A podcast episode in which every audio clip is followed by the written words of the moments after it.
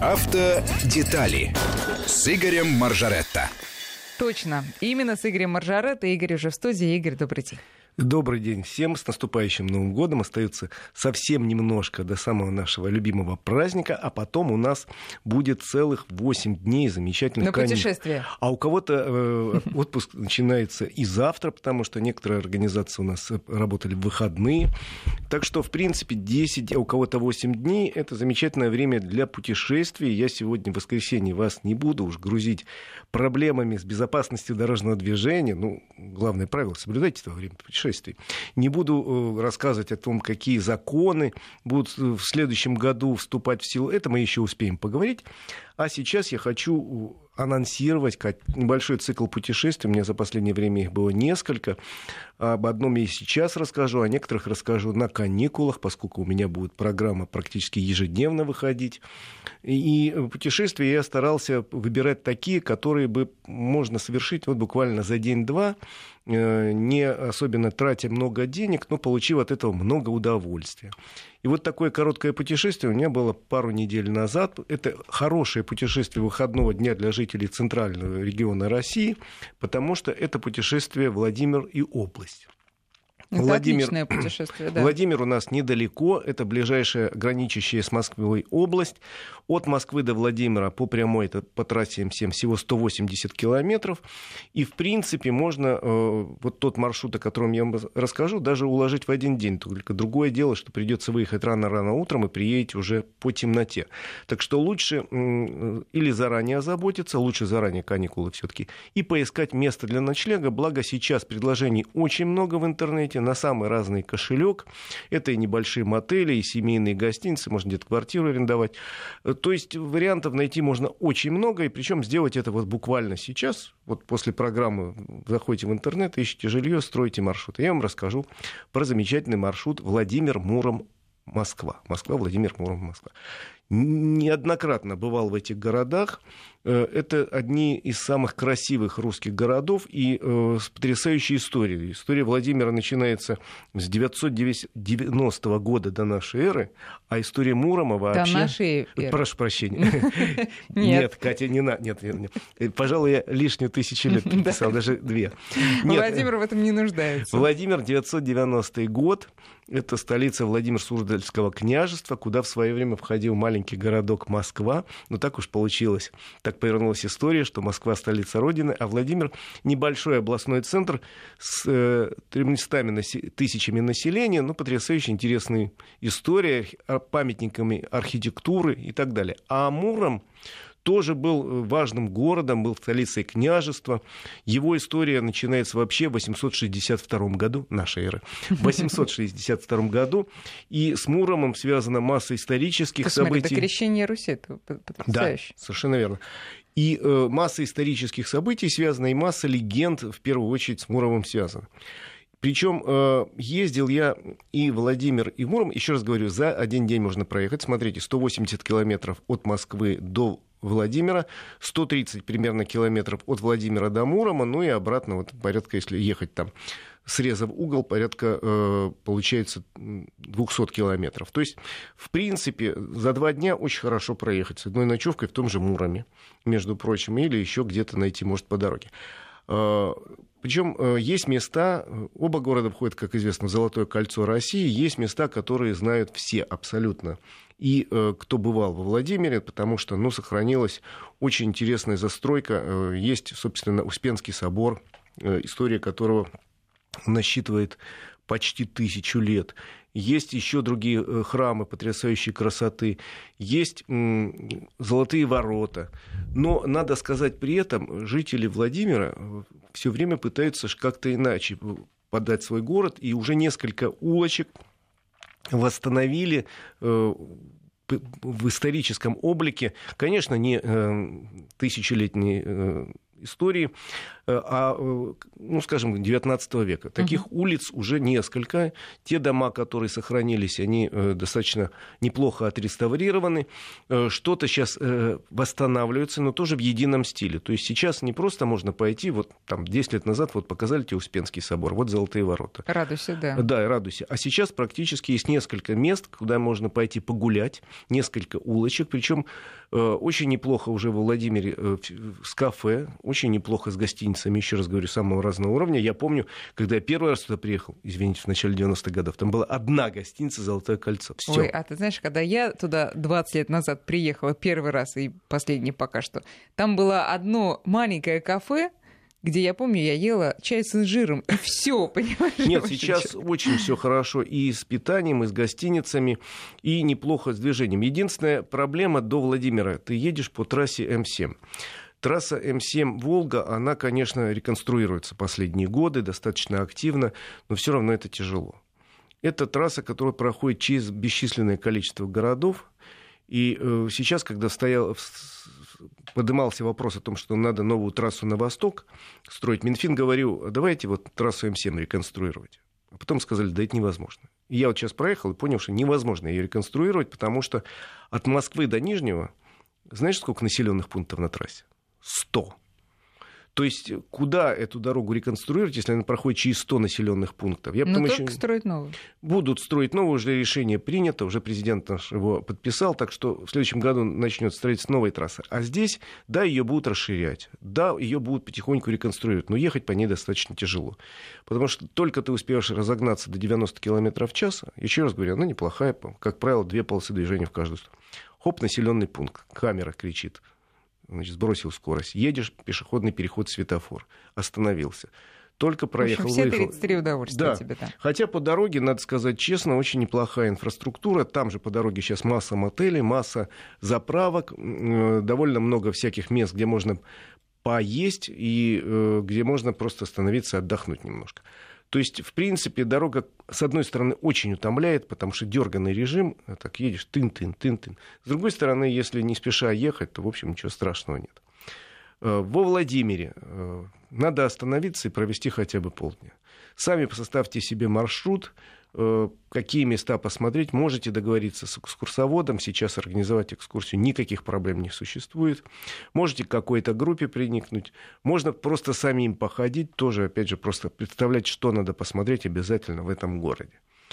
А плюс к тому, что мне нравится, очень хорошая как тенденция, во многих городах начали делать некие, э, ну, назовем не русским словом, шоу, пытаясь привлечь людей не просто посмотрите направо, видите храм 17 века, посмотрите налево, видите там гостиный двор 18 века, а каким-то образом вовлечь в действие. Вот я так во Владимире попал в кузницу. Кузница Бородиных существует больше 20 лет. Два брата ее организовали. И она сейчас работает как кузница. Реально они принимают заказы, говорят, заказов много. И плюс каждый день несколько таких шоу устраивает, когда кузнец, собираются люди. Вот у нас была группа человек около 20.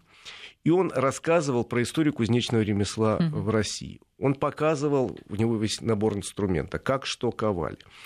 Он, причем артист совершеннейший был. Он так вовлек детей и взрослых в эту игру. Мы ковали гвозди с большим удовольствием. Вроде как страшно, потому что расплавленное, ну, раскаленное железо, ну, там техника безопасности на уровне. Ну, это ужасно понравилось и детям, и взрослым. Причем объяснял там происхождение многих фраз, которые мы знаем. Там, я не знаю, почему храмы русские строились там, без единого гвоздя. Это потому что железо своего в России не добывали до XVIII века. Добывали его, вернее, ну, очень-очень мало из глин, и э, гвоздь, любое железное изделие чудовищно дорого стоило. Угу. Храм строили без единого гвоздя не потому, что вот Молодцы такие, такие да, а потому, потому что... что гвозди были очень дорогие. То же самое найти подкову на счастье, это же найти подкову, это железная подкова, это дороже денег, это же потом тебе пригодится лошадь подковать. Поэтому это не просто так, о, Очень интересно. а потому что у нее объяснение есть историческое. То есть там было такое шоу замечательное. Вот мои дети сковали два гвоздя замечательных, длинных таких. Э, забрали с собой? Забрали с собой. Были очень довольны. И это продолжается где-то около часа. Причем это шоу, во время которого вовлекает людей, э, дети, взрослые, неважно. И всем очень нравится. И это не единственное шоу, которое было у нас в эти дни, потому что мы поехали дальше в город Муром. А Муром, как вы знаете, э, знаменит на всю Россию, во-первых, э, легендарным героем Ильей Муромцем. Памятник его стоит в городе. Э, камень с его именем на входе, на въезде в город вас встречает. Есть монастырь, где есть частица его мощей, если кто хочет обязательно прикоснуться. Сам он, как известно, был не просто мифическим героем, а реальным совершенно героем, и он покоится в Троиц в Киево-Печерской лавре в Киеве, потому что защищал от врагов в последнее время город Киев, стольный русский город Киев. А, есть, э, собственно, монастырь, где мощи э, других известных святых муромских, э, как ты понимаешь, Муром — это еще город где э, считается, если прикоснуться... Петр и Феврония. Петр и Феврония, конечно же, это охранители семейного очага, семейных ценностей, и побывать в Муроме, но не зайти поклониться их мощам, э, это грех. Ну, вообще, культ некий такой вот в России семьи, семьи, семейных ценностей, он в некотором смысле начинается с Мурома, из летописи о князе, князе Петре и жене его Февронии, который проходил, между прочим, в университете, и ты тоже. И я тоже, конечно, там же, в той же аудитории даже. В той же аудитории. Это я помню и могу процитировать. Но э, Муром знаменит не только этим, там есть очень интересная художественная галерея. Между прочим, из Мурома родом э, Зворыкин, если кто не знает. Это, между прочим, Владимир Зворыкин, сын э, купца из Мурома, инженер, изобретатель, к сожалению, неоцененный в России, уехавший в Америку, в начале 20 века и всем миром признан этот человек как изобретатель телевидения. Мало того, что он изобрел телевизор, он стал основателем и первым президентом первой в мире э, телевещательной компании американской. Ну, как-то отмечена его память? В да, есть ему памятник. Э, в доме э, Зворыкиных, правда, не его музей, а художественная галерея. Но памятник ему есть, и, в общем, э, его память чтут, потому что если там сказать иностранцу, условно говоря, образованному там про Илью Муромца он, наверное, не знает. А вот про Зворыкина образованный иностранец, конечно, знает. То есть Муром, он город еще и вот с такими вот людьми. Ну и плюс к тому тоже сохранен э, центр города в, в неплохом состоянии. Сейчас активно реставрируется и монастыри, и улочки. То есть пытаются сохранить центр в том виде, в каком он был, допустим, в XIX веке в начале 20-го. А насколько город и один, и другой, Владимир и Муром, развивается активно вот, э, современные постройки? Не центр, понятно. Э, Владимир очень активно застраивается. Владимир, э, жилищное строительство идет, как и в Москве, и точечное, и новые микрорайоны вырастают. Но Владимир большой промышленный город, 350 тысяч населения. Муром он поменьше. Э, я не знаю, что там с промышленностью. Порядка 100 тысяч населения. Что-то есть из промышленности. Но в основном его сейчас стараются э, развивать как туристический центр. Э, тем более, что все для этого есть. И святые свои, и герой свой, и более-менее современник наш. И опять же пытаются какие-то проводить шоу вот, вот помоги мне какое-нибудь слово придумать. Я даже не знаю, какое слово. Потому что мы были там... Э, Культурно-массовые мероприятия, да, если только одно могу сказать. Мы были в пекарне. Совершенно э, чудной пекарне. Это называлось «Хлебная горница», где нас учили печь калачи. Дело в том, что муромский тертый калач, он в русской истории прописан, и не зря на гербе города Мурома три калача изображены. Тертый калач это из Мурома, и там такая технология. Кстати... Что такое тертый калач? А там технология, когда там вот, труд там что-то. Мы пекли эти калачи, дети мои пекли, я пек, и очень интересно получается. И по ходу действия это тоже шоу с шутками-прибаутками, с параллельным выступлением э, такого русского народного ансамбля. Но э, тоже отсюда выражение «тертый калач». Угу из Мурома, или выражение «дойти до ручки». Например, э, калач, он в виде замка сделан, в такого, традиционный русский, и э, за ручку там его брали, опускали, подымали, и когда продавали, если богатый человек, он ручку не съедал, он ее выбрасывал. Конечно, за нее же грязными неё руками, грязными. да. А вот бедный съедал сам ручку, а очень бедный э, за богатым подъедал эту ручку. Откуда выражение? Дойти до ручки. Я не знал, между прочим. Это как раз из Мурома, из истории тертого калача. Или второе выражение, которое очень... Там, когда вот это делаешь калач в форме замка, там есть такой элемент, накрываешь как бы вот такой маленькой частью большую часть. Мгм. Это называется губа. И вот этот процесс, значит, когда закрываешь этой маленькой частью большой, называется закатать губу. Вот откуда выражение. Слушай, просто кладезь, оказывается. Вот откуда выражение и раскатил губу, и Этимология зака- русских пословиц. да. закатал. Очень мне понравилось в этой пекарне, потому что это действительно и для детей, и для взрослых интересно. Ну, собственно, нам выдали уже готовые заготовки. Тесто мы не э, готовили, мы его только раскатывали, из него делали, причем разные там вариации бывают. И потом нам подарили по этому калачу. Слушай, какой он вкусный. У меня было, соответственно, четыре калача. Один у меня дети сажали сразу, три я привез домой, они потом сказали, ну ладно, наверное, они уже не очень. Я их принес на работу, мои коллеги их слопали просто со свистом, потому что калачи, несмотря на то, что несколько дней пролежали в полиэтиленовом пакете, были вкуснейшие и сохранили свою свежесть. Здорово. Скажи, пожалуйста, ну а э, дорога-то из Мурома в э, Москву как? Я э, помню, я вот э, в Муроме была лет, наверное, 10 назад. А, Там еще одно известное словосочетание абсолютно подтверждается э, в темных муромских лесах. Они, они действительно очень страшные. Они действительно темные. Мы ехали, когда туда вечером. Соответственно, э, справа, слева лес. Но дорога в очень неплохом состоянии. Владимир Судок да Муром, Муром. И ты по ней едешь без особенных проблем, потому что э, ну, она достаточно широкая, она ухоженном состоянии. Э, Где-то есть фонари, когда проезжаешь населенные пункты, их там довольно много. Где-то есть леса, но никаких проблем по этой дороге нет. Я не могу сказать, что поток транспорта был огромный, но, в общем, вполне себе достаточный. То есть для двухдневного путешествия с ночлегом в том же Муроме или Владимире или где-то еще настоятельно рекомендую. Можно уложиться, еще раз говорю, в один день, но тогда надо понимать, что вы будете ехать по темному времени туда и по темному времени возвращаться. Лучше все-таки Да, дорога все-таки А, достаточно долгая. Да. Значит, э, несколько слов. Значит, компания Nissan организовала вот это небольшое путешествие. Э, Для этого были, э, было машин у меня Nissan X-Trail. Автомобиль на, рус... на нашем рынке не, ну, не новый, он давно продается. Кстати, производится у нас на заводе в Санкт-Петербурге. Э, Автомобиль в этом году пережил э, рестайлинг. Относительно небольшой, но стал поэтому э, достаточно еще интереснее. Существует целая масса вариантов, 7 комплектаций э, с разными двигателями. Дизель есть 1,6, бензин 2 литра, бензин 2,5 литра, 171 лошадиная сила. У меня был бензин 2,5 литров, 171 лошадиная сила с вариатором, полный привод. Э, Машина очень хорошая именно для семейных путешествий. Большой салон, на четверых человек очень просторно и очень большой багажник. Во всяком случае, все калачи потом туда помещаются, а также рюкзачки какие-то, детские вещи. Ну и цена у этого автомобиля, в общем, она не могу сказать, что очень э, маленькая, но это, в принципе, уже надо понимать, что сейчас э, цены все такие, и они, к сожалению, растут. Тенденция такая есть. Самый дешевый вариант стоит примерно полтора миллиона рублей. Э, То, что у меня было, это самый дорогой э, вариант с кожаным салоном, с, э, со всеми системами безопасности, комфорта и так далее. Это стоимость 2 миллиона 200 тысяч.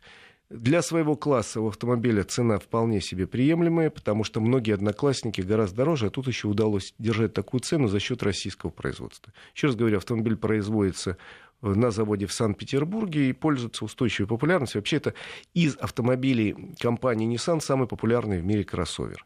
Ну и у нас тоже он все время входит в топ-25 самых продаваемых машин. Еще пару слов про эту машину из хороших новостей этого года, уходящего года, потому что компания Nissan объявила совершенно добровольно о том, что они продлевают гарантийный срок. У них был три года на все автомобили, э, неважно, произведенные в России или в других странах.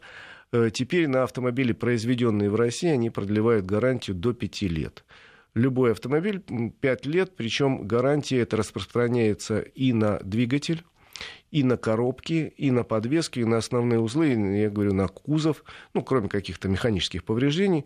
И это одна из самых длинных гарантий на российском рынке, поэтому, в общем, достаточно любопытное предложение, которое говорит предлагает компания. А, несколько вопросов есть от наших слушателей. Друзья, 5533 для смс и 903 176 363 WhatsApp и Viber. А, из Риги люди хотят в Смоленск летом на машине поехать. А, какая там дорога, спрашивает Валентина хорошая дорога. Нет, мы будем очень рады, если вы приедете в Смоленск, потому что город тоже в очень хорошем, интересном состоянии. Я там был не так давно, получил большое удовольствие. Есть дорога через Великие Луки, пожалуйста, поезжайте никаких затруднений нет. Выезжайте потом, на, э, собственно, к самому Смоленску. Э, это региональные дороги, но они в очень неплохом состоянии.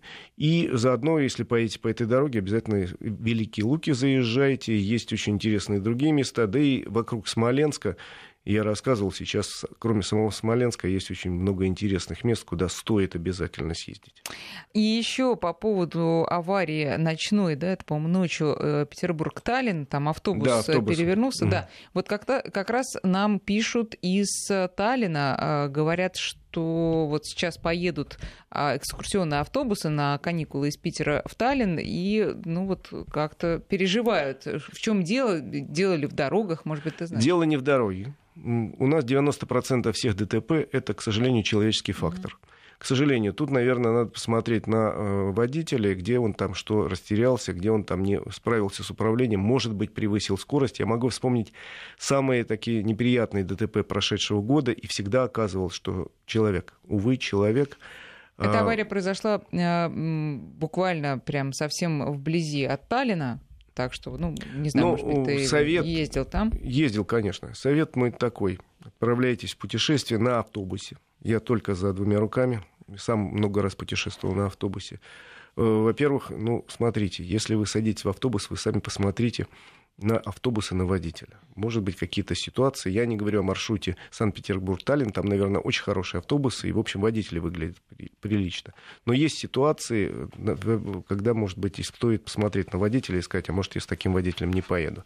Ну и потом самый главный совет.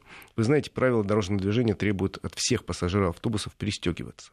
К сожалению, у нас 90% пассажиров игнорируют это правило игнорируют, и в результате во время а, аварии, которые случаются нечасто. Вы знаете, из статистики, а, а, ну, мы знаем, просто слышали об этих авариях. Ну, просто они громкие, да. Они громкие, много пострадавших, иногда, к сожалению, много погибших, и мы обсуждаем это.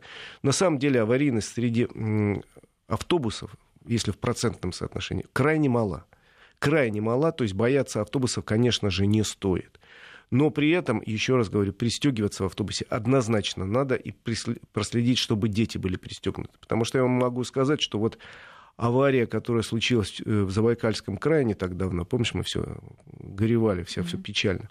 Там все, кто были э, пристегнуты, их было немного. Все не пострадали э, совсем. Когда э, с моста упал? Да. да автобус. Все не пострадали. А, к сожалению, погибшие это те люди, которые не были пристегнуты. Ну, нет у нас привычки, но надо привыкать, надо приучаться к тому, что сел в автобус, застегнул и сиди спокойно. Встал, если там, потом снова застегнул. И в машину на заднее сиденье тоже. Однозначно. Сейчас мы делаем перерыв на новости, а потом вернемся к разговору.